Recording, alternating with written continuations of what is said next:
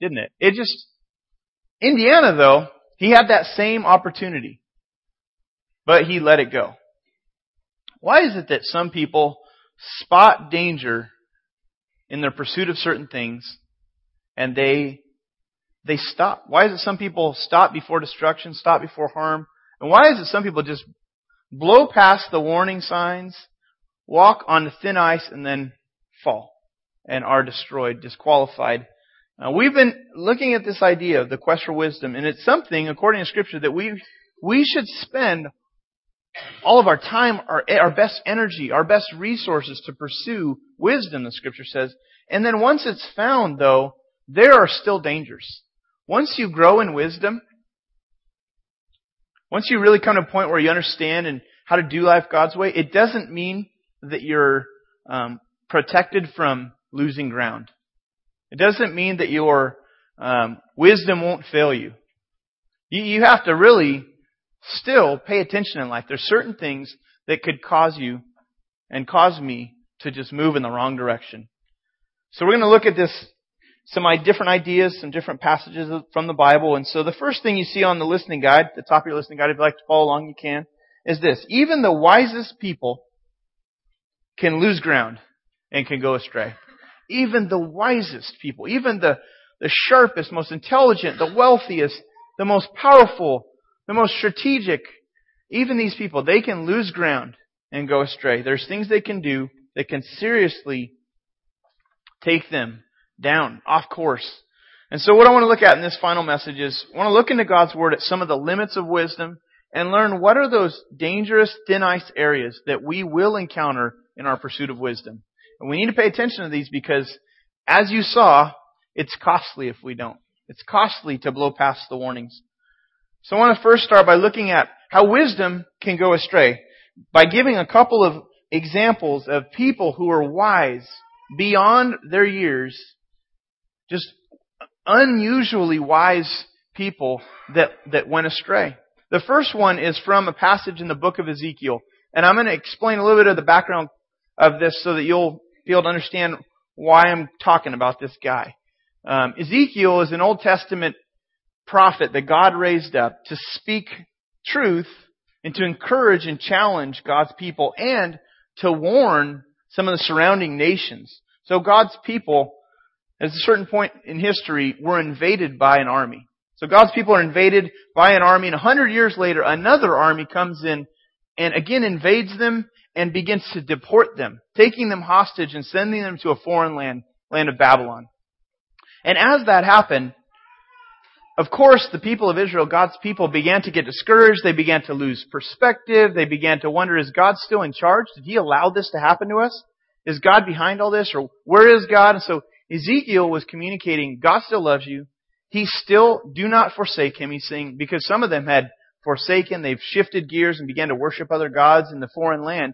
And so Ezekiel was saying, don't don't, don't do that. God wants you to know He's still the Lord. He keeps reminding them through 24 chapters of this book in Ezekiel. He says, I want you to know I am the Lord your God.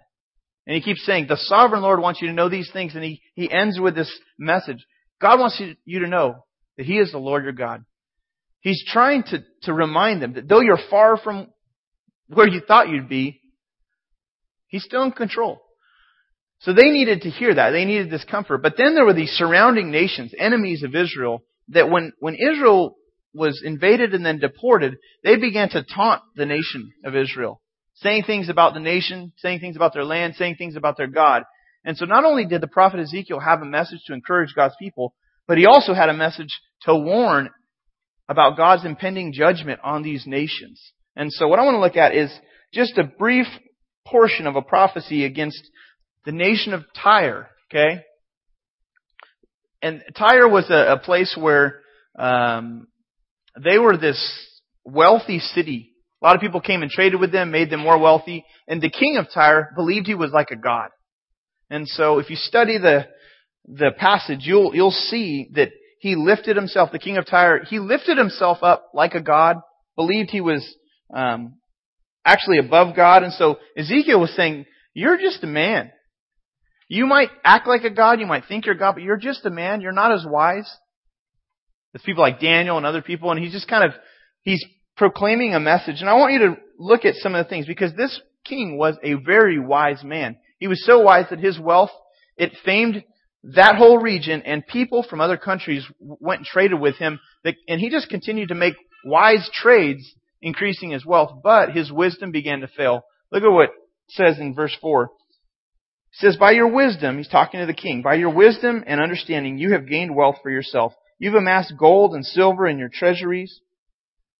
By your great skill in trading you have increased your wealth and because of your wealth, because of your wealth, your heart has grown proud. That was the danger.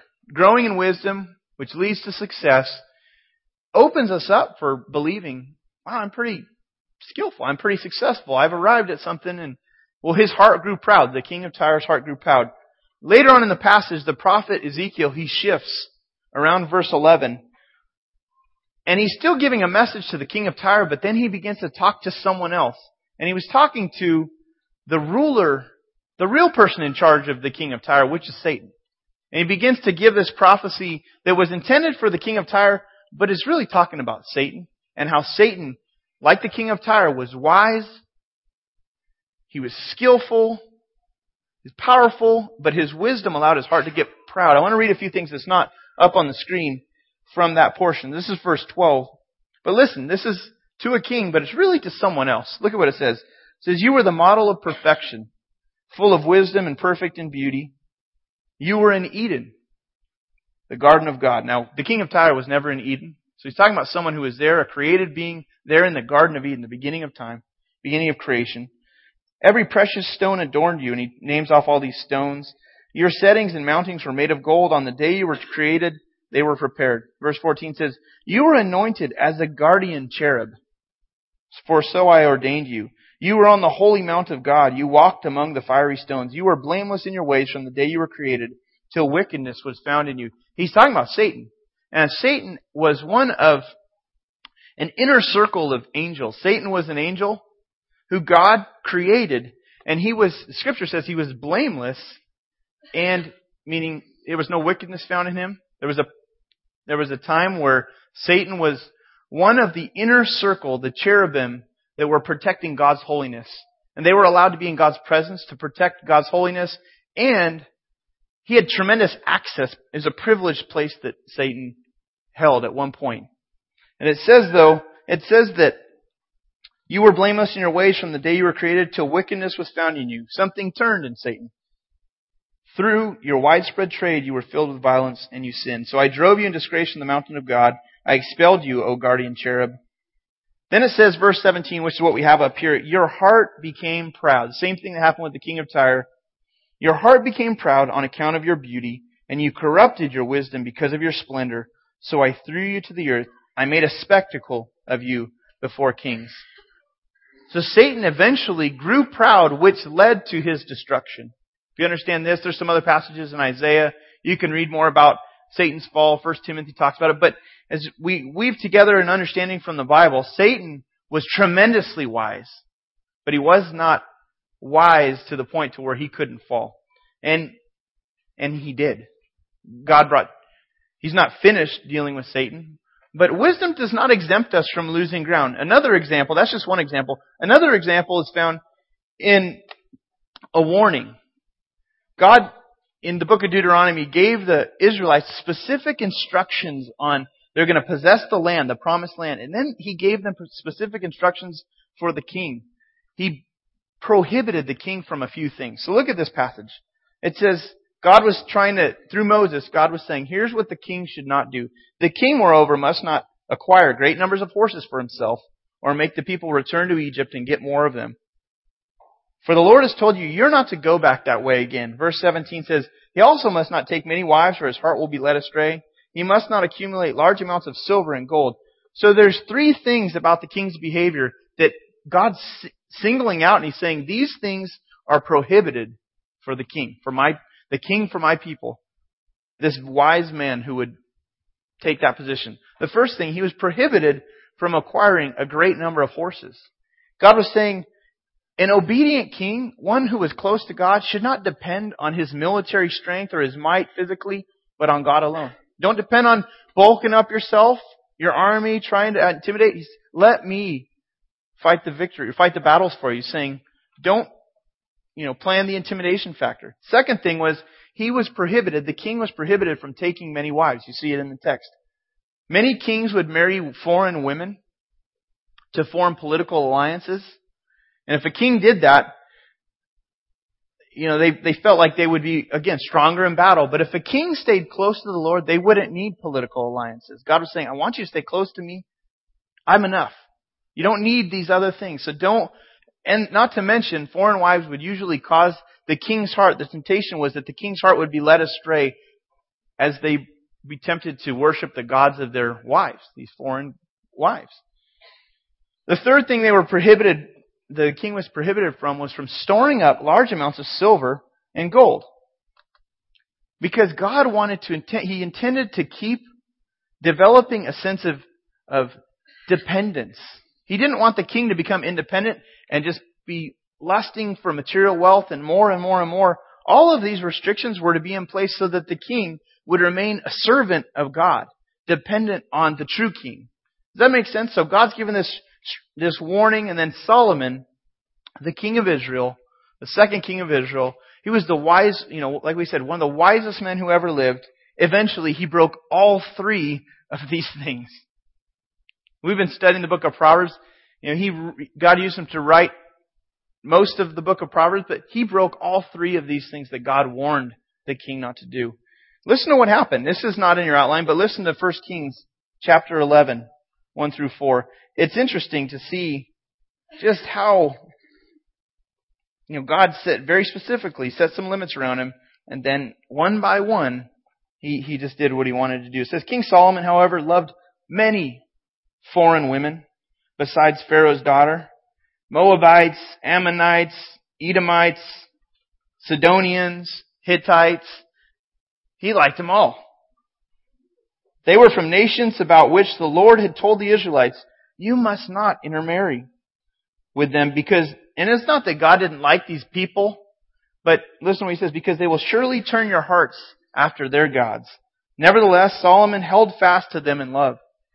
He had a lot of room in his heart, because listen, he had 700 wives of royal birth and 300 concubines. And his, he was a busy, busy man. He's a busy guy. And his wives led him astray. Can you believe it? Just as God predicted. As Solomon grew old, his wives turned his heart after other gods, and his heart was no longer fully devoted to the Lord his God as the heart of his father David has been. It's, it's, it's sad. He, he, he eventually, he broke those things. So what is it we need to do? If these guys, Solomon, one of the wisest men ever, Satan, a wise, angelic being that God created, this foreign king, if these men are, were wise, and I would venture to say probably wiser than, you know, than most, if they were here, we'd probably all be wanting to spend some time talking to them, picking their brain. How is it that they went off track? And what do we need to do as we grow in wisdom, as we hit a point where we feel like I'm trying to, I'm starting to get a handle on the life that God wants me to lead. I'm starting to learn how to do things God's way. How do we steer clear from the traps that these men fell to? How do we stay on course for years? That's what I want to look at this morning. The first thing is this. Deal quickly with foolish patterns within me. When I recognize foolishness is the opposite of wisdom. When I see foolishness in my life, I need to deal aggressively and quickly with those patterns within me. I've listed five things in parentheses there. Those are the patterns. These are Old Testament patterns. When the Bible says fool in the Old Testament, the Hebrew word for fool is not a single word. When we read fool in the Bible, it just says fool. This guy's a fool. That behavior is foolish. That's folly. This is folly. We read it and we think foolishness must mean mentally deficient. You know, it's a mental deficiency. But in scripture, it was a moral deficiency. There was a pattern that they were missing. There was a pattern they were, um, not recognizing that was bringing real harm in their life. But there's these five patterns that I've summed up with these five words. There's a pattern, a foolish pattern called kasil. It's, it's, the Hebrew word is kasil, but it means laziness. It's the person who takes an easy approach to life. Just He's looking for shortcuts. He's trying to find the magic key. He or she is trying to find the magic key that's just going to open up doors And so rather than working hard in life, they're never committed to anything. They're just lazily working, or they're doing whatever is the least resistance in life. They take the path of least resistance, least pressure, the easiest course. They're constantly um, being sloppy. And if this foolish pattern shows up in us, it can do great harm. It's the easy way. It's just wanting an easier road in life. If you notice that, that's dangerous. It's something that will do real destruction. Control, manipulation and control, reaction, reacting is another one. Anger, manipulation, that's another type of foolish pattern. The word in Hebrew is evil and it just means it has to do with a real stubborn, I have to have my way. It's when we drive our agenda, we drive what we want, we control others through our anger, through our looks, through our body language, through the silent treatment, through blowing up. We, we do it to, to manipulate others to give us what we want. That's a foolish pattern that the scripture says is really dangerous. And it works against wisdom. The third one is the fun way. It's just when we choose to go after things that promise to please us, but they really don't. And we keep making those same decisions. This is when people get into addictions. Sometimes it's drugs, alcohol. Sometimes it's gambling. Sometimes it's just the party life. But all of that is, is wrapped up in this idea of the fun way. It's a foolish pattern again that will rob us of our wisdom. The pride, another thing is pride. Just the glory way. All about me. All about shining. All about looking better than others. Lifting myself, myself up. That's something that can do great damage. And the last one, the predatory way. It's a cruel approach to life, a harmful approach to life, to where when people cross us and block our goals, we'll, we'll step on them, we'll hurt them. It's a lot of dangerous characters. This is the pattern. But these different foolish patterns, look at Ecclesiastes 10.1. Look at what it says. As dead flies give perfume a bad smell, so a little folly, just a little bit of foolish behavior outweighs wisdom and honor. You are not going to hit a point where your wisdom will protect you alone. Just a little bit of folly can do great damage to a wise person. This, this word folly in this verse, it actually is the fun way fool. It's the, the one in the middle, the sackle fool. The Hebrew term is sackle. just means the fun way. There was a bird called a dodo bird that's no longer around. It's an extinct bird that kind of represents this fool because it would walk up to, to other animals or people. Big bird. But it was a dodo bird. It, it just didn't realize how, what would someone see? They see this big bird. It, it looks kind of intimidating. Just slam the thing and kill it with a rock or something. Well, it didn't learn from its mistakes. It didn't learn from this pattern. It would just continually walk up. Well, it became eventually extinct because it was so dumb.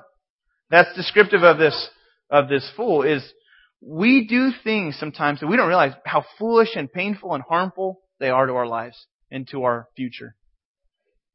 But just a little bit of folly outweighs wisdom, great wisdom and honor. The higher, another thing is, the higher a man or a woman's character is, the more hurt is caused by a sinful folly within us. The more higher your character, the more damage foolishness will do to your life. The more status you have, the more responsibility you're given.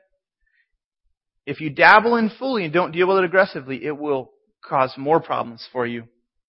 Getting caught up in foolish behavior is way more costly than we think. It may cost us our family. It might cost you your closest friends. It might cost you your job, your future, your career. It might cost you your ministry. I know many people that have disqualified themselves from ministry. I know of one person who can't even, he wants to, he wants to, to use his gifts in a church setting. And as he, as he gets into churches, his reputation keeps following him. Because he gave way to a little bit of folly, didn't really identify it as folly, well, his reputation has stained his ability to make progress. So he has to go to another city in order to really do ministry where no one knows him because he stained it in the city that he lives in. That's sad, but it, it's this this is how this works. This is how it happens. The first step though in dealing with our foolish patterns is just admitting. Admitting like I have some foolishness in me. Admitting my folly and turning away from it. See if you can name it. Think about those five things. Is there one of those that you feel like, yeah, I can kind of see my struggle in one of those areas. Identify it. See if you can name it. Secondly, aggressively work against your foolish pattern. Just decide, I need to stay after it. I need to keep working against this. If it's laziness, if you feel like it's the, if, if you're the person that's, I'm just looking for the easy way, the shortcut, that magic key that's going to unlock my life. You know, you keep, you know, counting on the super lotto to, to just bring it all together. Then you have to work against it by becoming a hard worker, by becoming a truth teller, by just clearing things up when you've, when you've lied in order to protect your easy approach. You have to keep working at the truth, working diligently, being a hard worker. That's how you work against it. If you're the person that's struggling and the issue is anger, control, manipulation, you know, it has to be your way. Proverbs 12:15 describes this person as you know, the one who sees that their way is right. They think their way is right, but in the end it leads to death. They're convinced my way is right, and they're not willing to budge in an argument, in a in a problem. What you have to do to work against is you have to keep working against the stubbornness and the anger that rises up. Learn to submit your agenda to those who are in authority. Refuse to control people with manipulation. Refuse to control people with your body language, with our anger, with, with any form of manipulation. That's the thing we have to work against. If it's the fun party way, if it's the third, you know, then th- this person is driven by impulsion, by the party life. You have to focus on bearing responsibility rather than bailing on responsibility. If we choose the party way, the fun way, we can't really hold down a job because we can't be depended on. And so to work against it is to stay put and be faithful. To just keep working, bearing up under the real pressure that comes in all of our lives and learning to be a person of responsibility and good judgment. That's what we gotta stay after. If it's pride, if it's the pride way, then you gotta learn to serve faithfully and wait for God to exalt you rather than pushing ourselves up to the top and saying, look at me, look at what I've done here, look at my reputation, look at my resume. We have to just wait on God. And what we need to do is we need to exalt other people ahead of us. Look at him. Man, look what he's doing. Look at him. Look at him. Rather than talking about all we've done, talk about what, what, what they're doing. Exalt other people and wait on God to exalt. The last one, if it's intense selfishness, harshness, just be someone who's focused on giving. Compassionately being a giver. Other-centered person. That's, that's what this person has to work against. But this whole area of dealing with foolishness in us, um, it may sound minimal and even comical, but it's extremely destructive. It will disqualify a person from really growing in wisdom. They'll just stay where we're at in life. Keep repeating the same year over and over and over because we're not dealing with the core issues that are preventing our growth. The second way to stay on course through the years is to combat the three most common temptations in life. We have to combat the three most common temptations in life. Here they are, and you see them. Pleasure, possessions, and position. Pleasure, possessions, position. These three things will, again, they'll take a wise person down. Look at 1 John 2.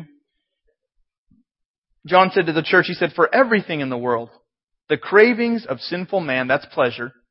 The things we want, those desires for pleasure, the desires to please ourselves, the cravings of sinful man, the lust of his eyes, which is possessions, and the boasting of what he has and does, that's position, comes not from the Father, but from the world. Those things, pleasure, possessions, position, those, God didn't, those aren't, He's not motivating us to go after those things. Those are things that are attached to the world. Those are worldly things that the verse says, the world and its desires pass away. Those things are passing away. But the man who does the will of God lives forever. Another way to remember these three areas is sex, salary, and status. Sex, salary, status. Same thing. Pleasure, possessions, position. The same idea comes through in this verse. But these are the big three that take wise people down year after year after year. Business leaders, family leaders, ministry leaders, friends, foolish people, over and over and over. These three temptations keep taking people down. Pleasure, just look at them really quickly. Pleasure is that, scripture says it's the cravings of sinful man. It's the desire for sex, porn, food, It's also known as the lust of the flesh. We just want some things, desire some things. We just, that's pleasure. Possessions is the lust of his eyes. We just can't, we're not satisfied with what we have, so we're always looking for more. We're focused on what we don't have and what they have. So it fuels, it's fueled by the American dream, but we get greedy, discontent. The other one position is this, this verse, or the part of the verse where it says the boasting of what he has and does. It's just position. We want to be worshiped and remembered beyond our life. So we start getting jealous and envious of what other people have. And all along the way, we're getting more and more dissatisfied with our own life. We look at their life and our life just doesn't look that good. We look at their marriage and our, ours, and we begin to, to go after position. We, we get our, we get focused on the wrong things. Adam and Eve, they experienced all of these temptations in the garden. If you think about what they were tempted, they were tempted with pleasure, possessions, position. Satan came to them with this, with these lies. You can have more. You can have more. And Satan, he's not using a different strategy. He uses the same strategy. And what he wants to do is first he wants to deceive us as he deceived them. Then he wants to disqualify us from really growing in wisdom. And if he can, his ultimate desire is to destroy us. He's not that happy Halloween character. He really is out to destroy. Verse 17, if you look at it carefully, it clues us into how we overcome these three temptations. It says, the world and its desires pass away, but the man who does the will of God lives forever. I need to do the will of God. I need to set my heart to do the will of God. I need to latch on things that will last forever, eternal purposes. C.S. Lewis he said this. C.S. Lewis said, aim at heaven and you get earth thrown in. Aim at earth and you get neither. So often we aim at the earth. We, we, we latch on to things that are right here and now and we miss, we, we can't enjoy what, what's on the earth. Solomon tried that. Tried to enjoy the things of the earth and he was not satisfied. You read about it in the book of Ecclesiastes. Aim at heaven. We need to Pursue what's on God's agenda, the will of God. The man who does the will of God lives forever. So choose eternal priorities. Choose eternal things, things that will last. Here's three things that combat those pleasure, possession, and position. Integrity is an eternal priority. Integrity combats pleasure. Integrity means you are one. You are all one in the same person.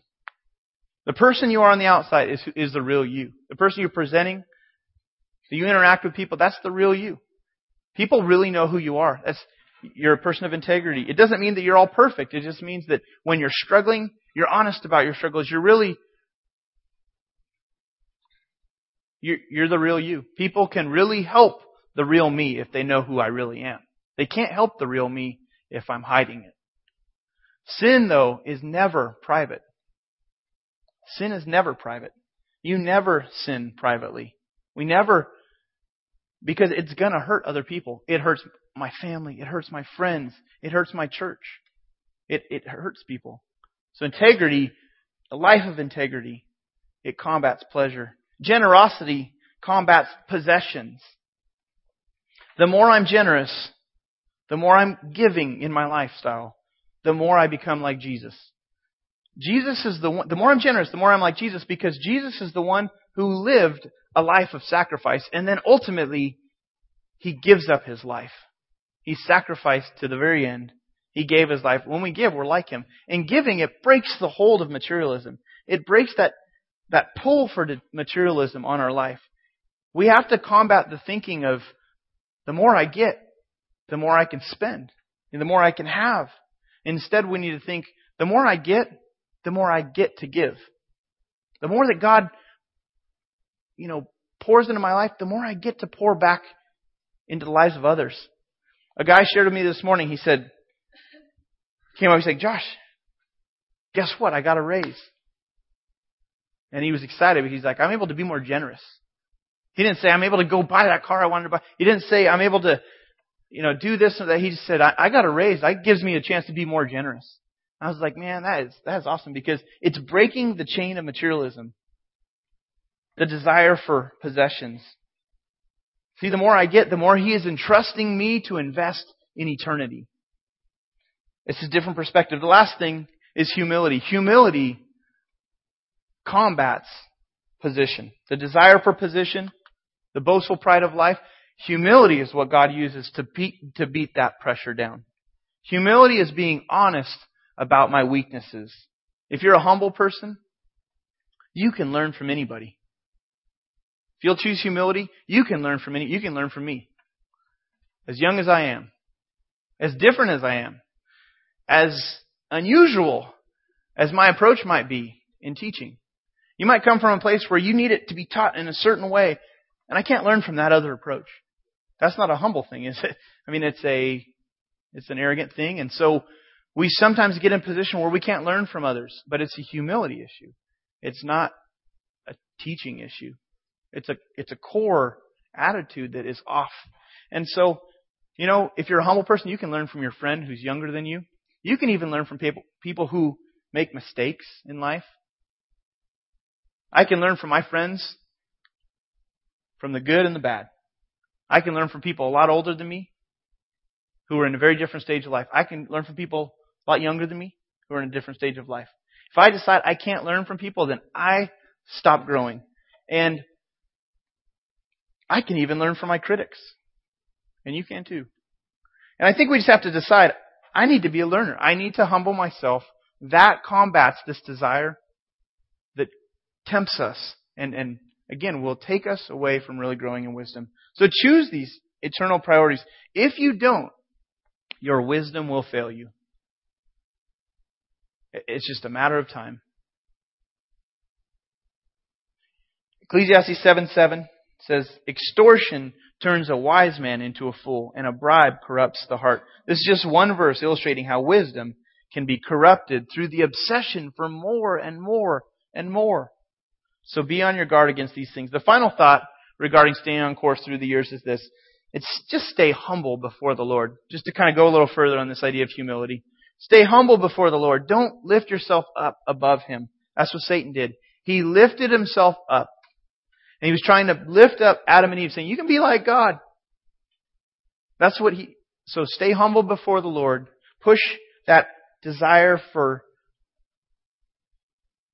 status, position, pride, push it down. Proverbs 21, 30 and verse 30 and 31 says, There is no wisdom, no insight, no plan that can succeed against the Lord. That means that there's no one wise enough that can come up with a better plan than God. No plan that I have. No sermon. I was thinking about this last night. Man, no plan, no sermon plan is going to be enough. I need God to, I need God directing the flow of these messages. In our life, no plan for my marriage is going to be enough. There's no plan, no wisdom, no insight that can succeed against the Lord. I need God. Look at the rest of the verse. It says, the horse is made ready for the day of battle, but the victory rests with the Lord. You and I will never not need God. We will never arrive at a point where we get to start bossing God around, giving Him orders. Every day, every battle, every struggle, every decision, God holds our victory. He is our deliverer. He holds the victory. He's in charge of the plan. As soon as I think I've arrived, then humiliation is imminent. Jesus said it in this way in Luke. He said, For everyone who exalts himself will be humbled. It's a promise. We exalt ourselves, we'll be humbled. He who humbles himself will be exalted. God will not share his position. Only he is omniscient, all knowing. He won't share that. And he holds his job security. He, it's a very personal issue for him. He takes his job security very personally. He'll see to it that we exalt ourselves. He will put us down. And oftentimes it's a public thing.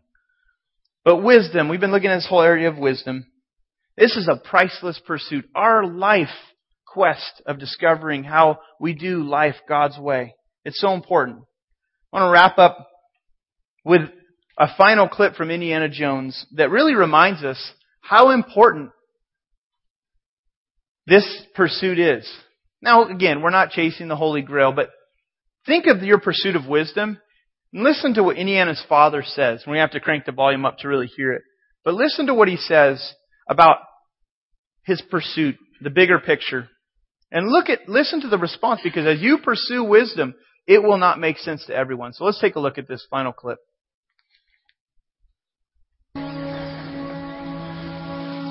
The quest for the grail is not archaeology. It's a race against evil. If it is captured by the Nazis, the armies of darkness will march all over the face of the earth do you understand me? This is an obsession, Dad. I never understood it. Never. The quest that we find ourselves on, this quest for wisdom, in some way ought to look like an obsession to people. Some people will not get it.